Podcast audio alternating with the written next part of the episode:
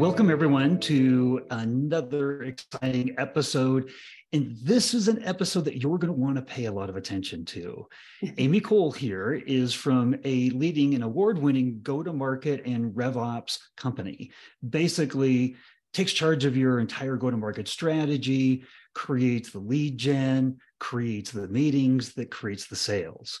And that's what we want to talk about is in this kind of an economy, especially, how do we get more conversions? How do we get more sales? And we're going to talk about the power of 1%.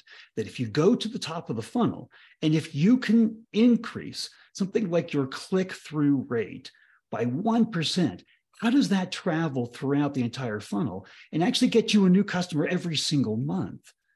Just by doing things a little bit differently, a little bit more efficiently that you can scale.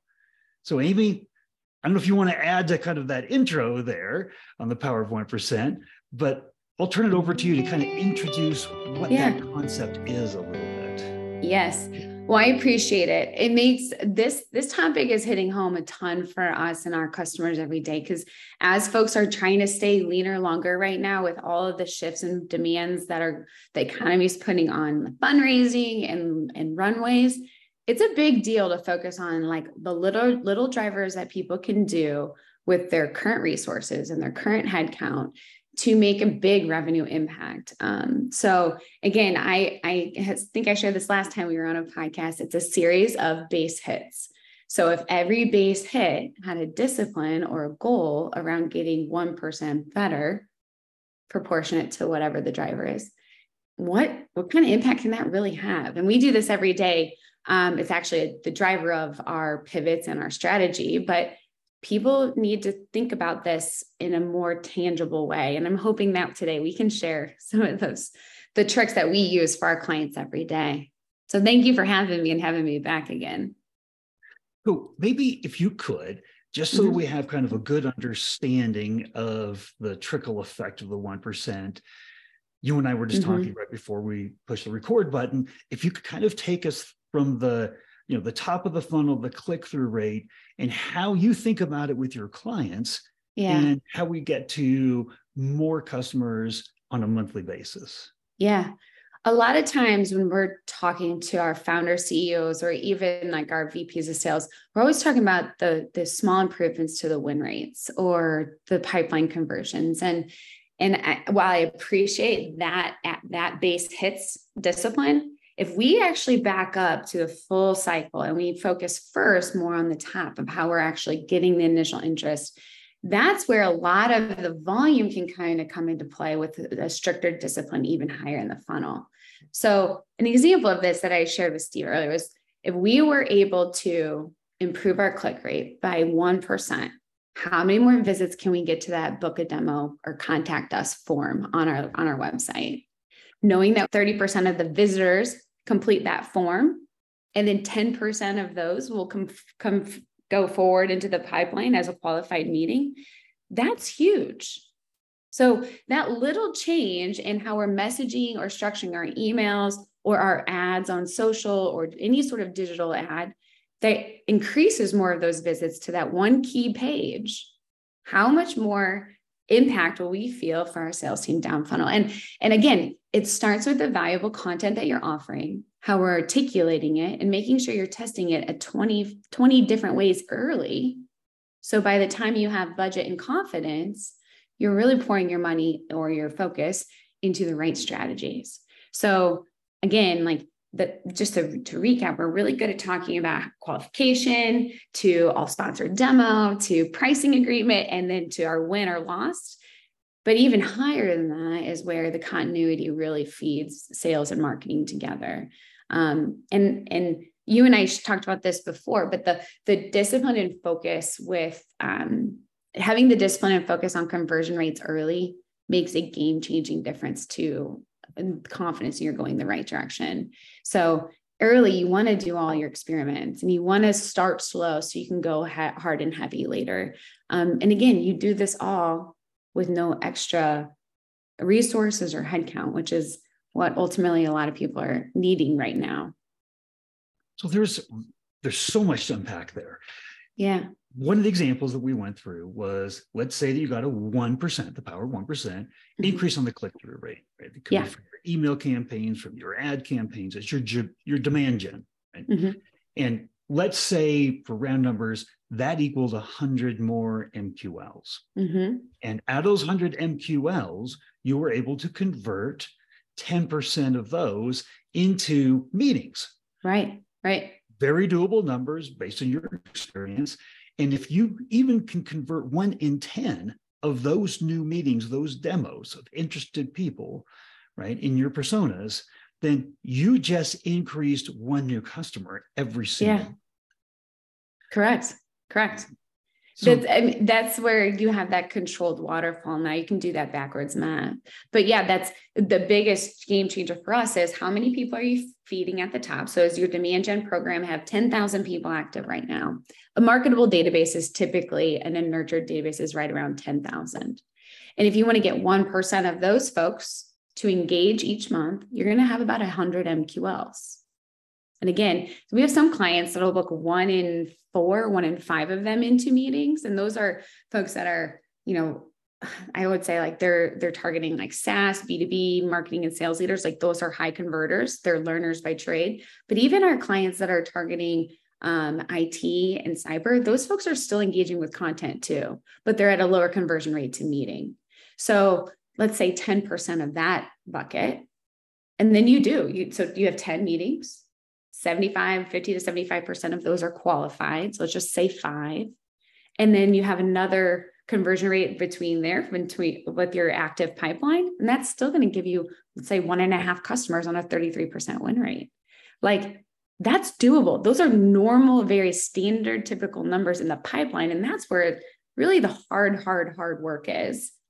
But at the top, just being a little bit more sophisticated, you really give them significantly more at bats not to play on baseball so much, but the base hits, the at bats, it's all, it's all, it's all jointed together. And so whether you're listening to this podcast and you're a marketing leader or a sales leader or a closer um, or a BDR, everybody has a base hit they're responsible for.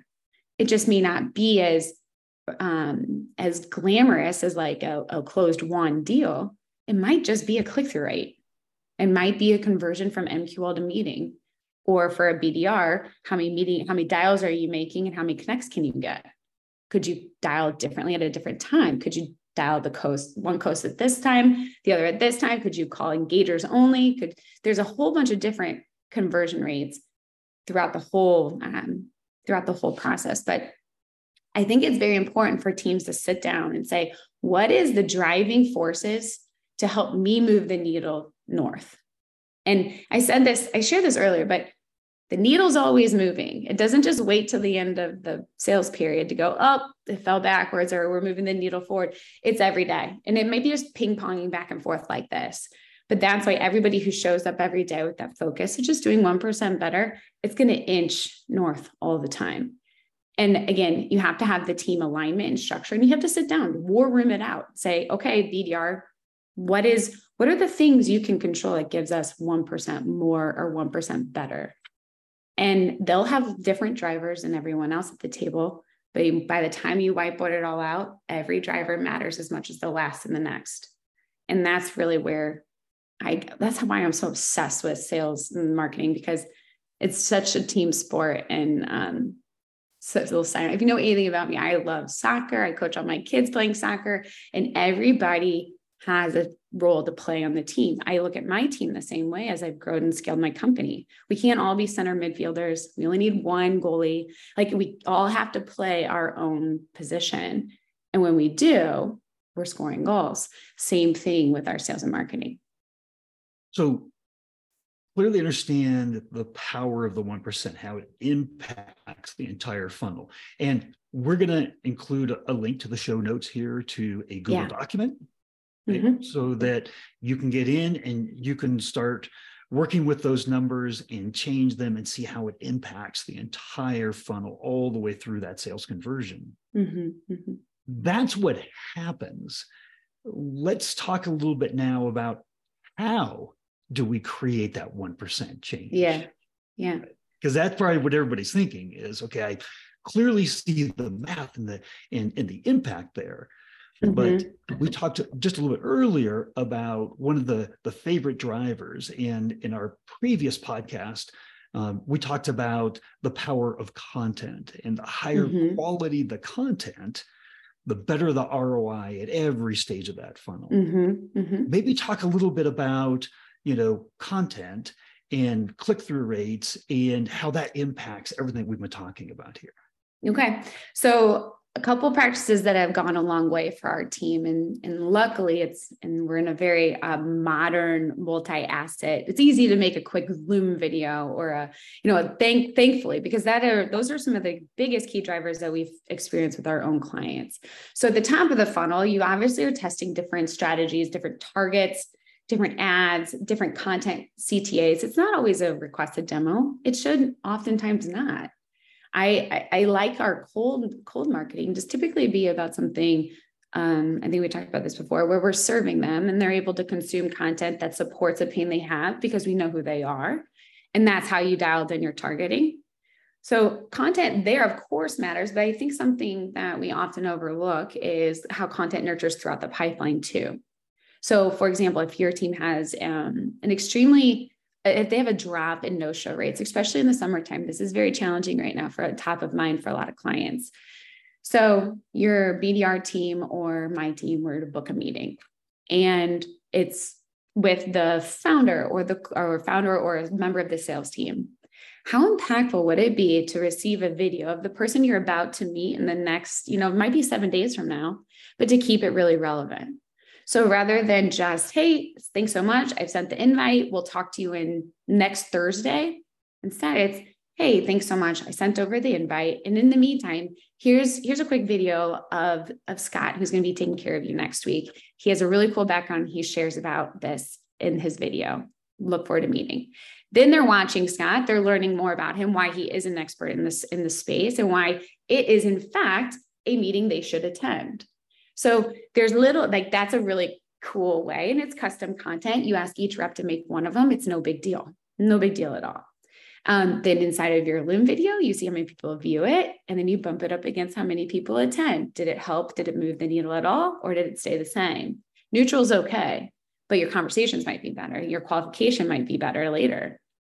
So I, that's just one example at the top of the sales funnel. And then more in the bottom of the funnel, I really love content that helps them circulate our value internally. We call it consensus building information. So imagine getting off a demo with me and I say, Hey, Steve, I meet with people like you all the time. You're going to go to your boss and your boss's boss and say, Hey, I think we need to discover or look into this more. I think this could be a great fit for us. But here's an internal document, internal discussions document that I think you would help guide your conversation because there's concerns you guys should discuss that I want to come up because I also want to help you overcome those or show you how we how we'll aid you in our relationship as our customer. So I think being very forward and nurturing the, the conversation and guiding the sales process really establishes you as obviously a resource and content will certainly help you. Then then see if you have an uh, you have a pdf or a link or some sort of discussion guide to share amongst your your the rest of the buying team. And it's not just on you anymore. And i'm just not hounding you anymore about following up and next steps. So that content is important um, when you're in the late stages of closing a deal and onboarding questions start coming up and people are worried about scheduling and this person's out so let's just push this close date back till september. Instead what about an onboarding roadmap to say hey for the first 20 days it's all us. You're going to give us these assets we're going to do all this lift and then we'll get together right around august 15th to do the initial kickoff and we'll just do it with one team. Well now our deal doesn't have to push 60 days because that person that's going on vacation isn't a make or break to it being successful. So, really thinking about content so much more outside of just what your pretty ad looks like on LinkedIn and or or Facebook, and thinking about how the continuity assists the sales team throughout the whole process is is so key.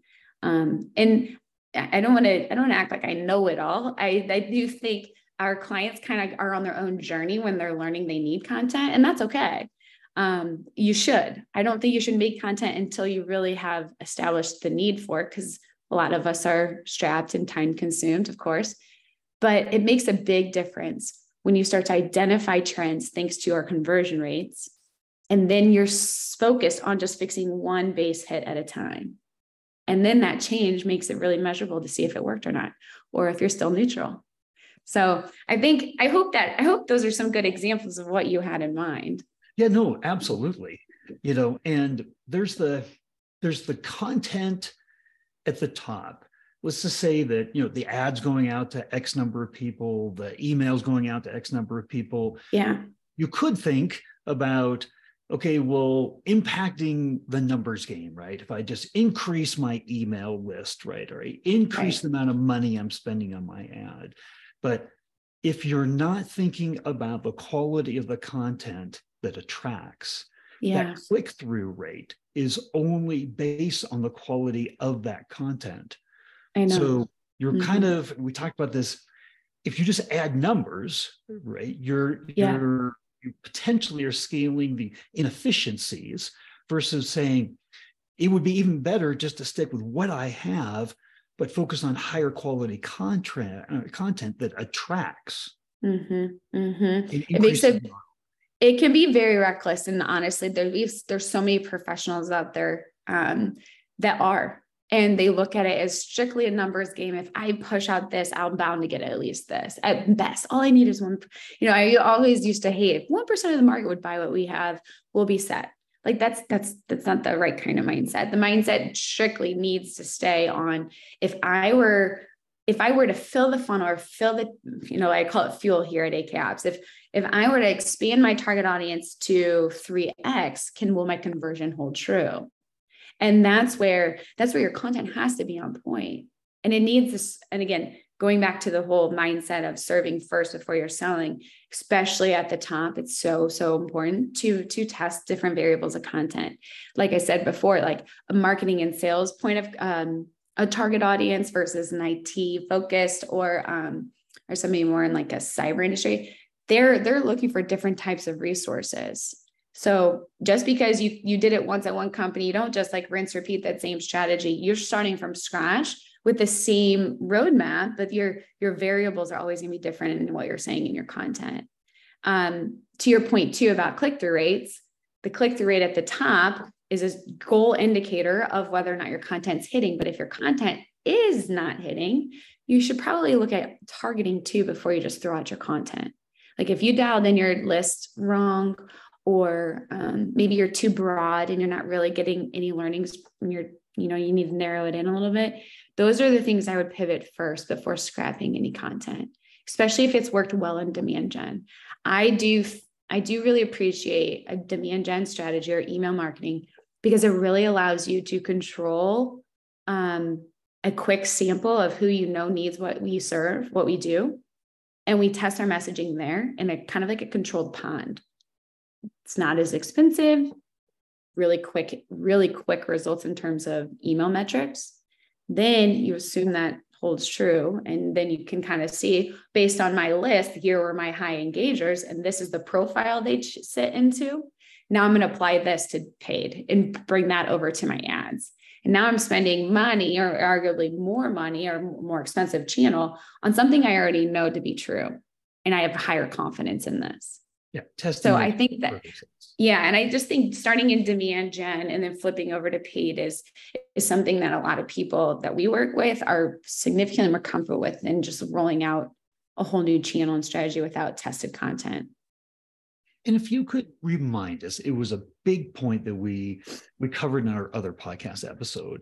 But when we we talk about there is content all throughout the funnel, but when you're your demand gen campaigns are reaching out to more of the masses of your per, your personas. Mm-hmm. It's not about what I call an inside out sales strategy or product marketing. It's value add, it's mm-hmm. helping, it's expanding mm-hmm. their knowledge, their ability to do their jobs, make their decisions. Yeah. So yeah. just remind us a little bit about yeah. you have you have specific themes even that you that you run yeah content and why that's important at the beginning. Yeah. so the themes are kind of a funnel in of themselves. So the intro, like the five, I guess the first piece typically needs to be the ultimate guide to better prospecting. Let's just use that as an example. So I think it's really important to stay high level initially as a nice intro. Like if if companies or three or more contacts from the same company are engaging with that piece of content, that's a very high indicator that that's probably the pain point that they in fact have and it informs my sales teams quite well to follow up and say like hey do you have any questions on that? Or here can i just send you a really cool like worksheet that'll help you guys collaborate internally to do better prospecting just for this for that theme? I just pulled it out of air so hopefully this works. Um, and then the second one be four tips to do it better yourself. That's the piece that then the rep could share or it would be the next one they'd receive inside of the automation so four tips to do prospecting better on your own three ways to evaluate if now's the time to change or partner with somebody. And then I also like to get into like an urgency piece. Like what's the cost of not doing this for another year? That's that's like the pocketbook status quo objection. Like sure, you're going to grow your um your MSP service just fine if you just keep stayed apart what you've always been doing. But the gap's going to continue to separate over time and these are this is what your other competitors are doing. And you're going to soon find yourself kind of pushed out of the market because you're falling behind something like that. And then the fi- final piece, I again, similar to the internal discussion guide and being super transparent, I like offering a buyer's guide in markets. So like if you're truly the leader and you can serve your clients better, you're a better fit for them, share a buyer's guide. If you're going to Gartner, they're already seeing five or six other people in the quadrant alongside you. Go ahead and summarize those. Say what you're different about them. Offer the playbooks that you guys share between. Don't just wait for them to bring it up on a call because what they're thinking only like 5 to 10% of it actually comes out when it's a, into an objection or um, closing conversation for the rep. So be transparent the whole time share that. And if we market that way it does presume this or they, it allows them to assume that we're going to be very transparent. And we know that they exist and they know that they do good business and that they have great customers. But here's how we're a little different and we may be a better fit for you. And if we're not we'll find out in our conversation. That's okay. So I think if we all get back to selling a little bit more about just finding the right fit for them and for us, we would sales would be a sales would continue to be more consultative. It is getting significantly better than it was in the past, but that's for sure um, a fast forward button to a more consultative sale.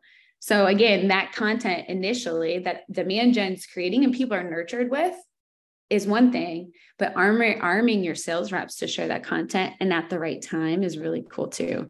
Um, in fact, we have Sarah Klaus, the our CSO here at um, AK Ops. She's been with a client of ours for a very long time. In fact, like their entire pipeline was really built up as her little baby, and she she has a great affinity for this founder, and he he loves her too. Um, but she actually built out a really cool step by step like if you hear this this is what we'll nurture with if they share this pain point this is what we'll follow up with very customized pipeline nurtures based on what we're the information we're collecting in the sales process so little shout out to her because that was not my idea um, it was hers and it, and it works and aids their conversion rates quite well well, and what I love about all of that content that you're sharing there is it positions the company as an industry expert. Yeah. Yeah. And that's so important when you get down to the bottom of the funnel in the conversions is they always want to be doing business with a partner, a partner that yeah. expands, that adds value, that helps them do their job better and get more sales on their end. 100%. So very, very valuable. I think gone are the days that people do business with the big guys because they get it they know it they're in the industry they might be the lead industry leaders by size or by revenue and all these like vanity side uh, you know it's kind of honestly like bullshit vanity metrics for growth but you can be small and be a leader in your industry if you're positioning yourself that way and I, I think i think the the buyer especially in saas isn't always looking for the biggest name on the books anymore. I think they know that a lot of these guys spin off of those leaders and they fix the same problem in a little bit better, more efficient way because they've spent their careers listening to their customers and they they intimately know the environment that they're serving. So I really do believe content's the best way to help build that reputation in in a non um, not and not being totally self-serving. It's it's really a different a different tone than what the big guys do. And obviously, I serve small businesses and startups, but a lot of these founders, um, I wouldn't they these big guys wouldn't hold the flame to some how how sharp some of these guys are, and their tech's more agile, more modernized. It's quicker to implement. Like there's a thousand reasons people are shifting to doing the startup ecosystem instead of like the big big guys anymore. So um, building content like that buyer's guide will help illustrate their position in the market and and keep that keep that stronghold on their reputation for sure. So, if we wanted to wrap up this discussion, okay. we wanted to kind of it's hard to do. yes. Sorry. With you know, here's the summary of what we want you to take away from top of the funnel, 1%, yeah. the power, how it trickles down, how to use content to feed that 1% change. Because mm-hmm. There's been many articles that have been coming out lately in these times where marketing budgets are, are constricting. Right. You've got to do more with less. Yeah. And content is the fuel that you were talking about. So if you could kind of give us a, a rapid yeah. takeaway, that would be fantastic. Sure. So obviously in the times that we're in, and it's not the last, it's not the first or it will be the last time we'll be in a position like this, unfortunately. It's super, super important to take a look at what those base hits look like for your company today. What is those what are those conversion rates as the batons pass downstream? And then each each team either on their own or, or a whole depending on how large your organization is needs to sit down and say like what drivers support this one conversion rate? And i think we'd be very surprised. I think i know our teams will, your team will be very surprised when they sit down and think about how many things they're doing and they don't really know what to contribute the conversion rates to. So it'll really help skinny down what, what, people are responsible for and what they're using most of their day with. And if it's not a revenue driving activity, it has to drop to the bottom. And then after you know what two or three tasks need to be each per each person's um, driving activities of their day or like the bulk of their day, then you'll be mm-hmm. able to identify okay today did i close that gap at all? Or, or am i are we accelerating the right way or the wrong way? And then helps us really figure out what to do less of and what to double down on. So my my revenue the focus of being 1% better in any capacity of the funnel that you're responsible for has direct impact on revenue. I see it every day across 34 clients right now we see the value of having that discipline. We see 1% drop and how it affects a quarter. We see it accelerate and how it how it changes the game for the pipeline. So, and I'll tell you the, the clients of ours that have the most collaborative mindsets on content and assets and let's try this, let's try that. Those are the ones that are figuring out fastest. So I we live and die in seven day sprints. And I think every young company, especially right now, should operate that way with only focusing on the base hit they're responsible for. So again, the conversion rate dictates the health, not the volume. And like dialing it down so people can stay lean without missing a ton of their goals, especially in the next, you know, the, the, the back half of this year is going to be essential to those that really thrive and those those that unfortunately don't. So I'm happy to help if anybody has any questions on how we do that. I'll take a call with anybody just to help. There's no strings attached, but that worksheet will be really, really um, a strong resource just to put that out to each team and see what their um, what their drivers are and what their one percent would look like. So we'll make sure, Amy, we'll get your worksheet up that people can link to. We'll put a link to you on LinkedIn. Is that one of the best yeah, ways to get that's fine. That's perfect. Well, thank you again for coming on and sharing yeah. just a wealth of knowledge and a way of thinking that that is a plan, right? That you've mm. proven time and time again, yeah. inside and outside of economic conditions, but just the little things along the way that you can do to improve 1% from the very, very top down to the bottom. Bottom. You're welcome. Thanks for having me.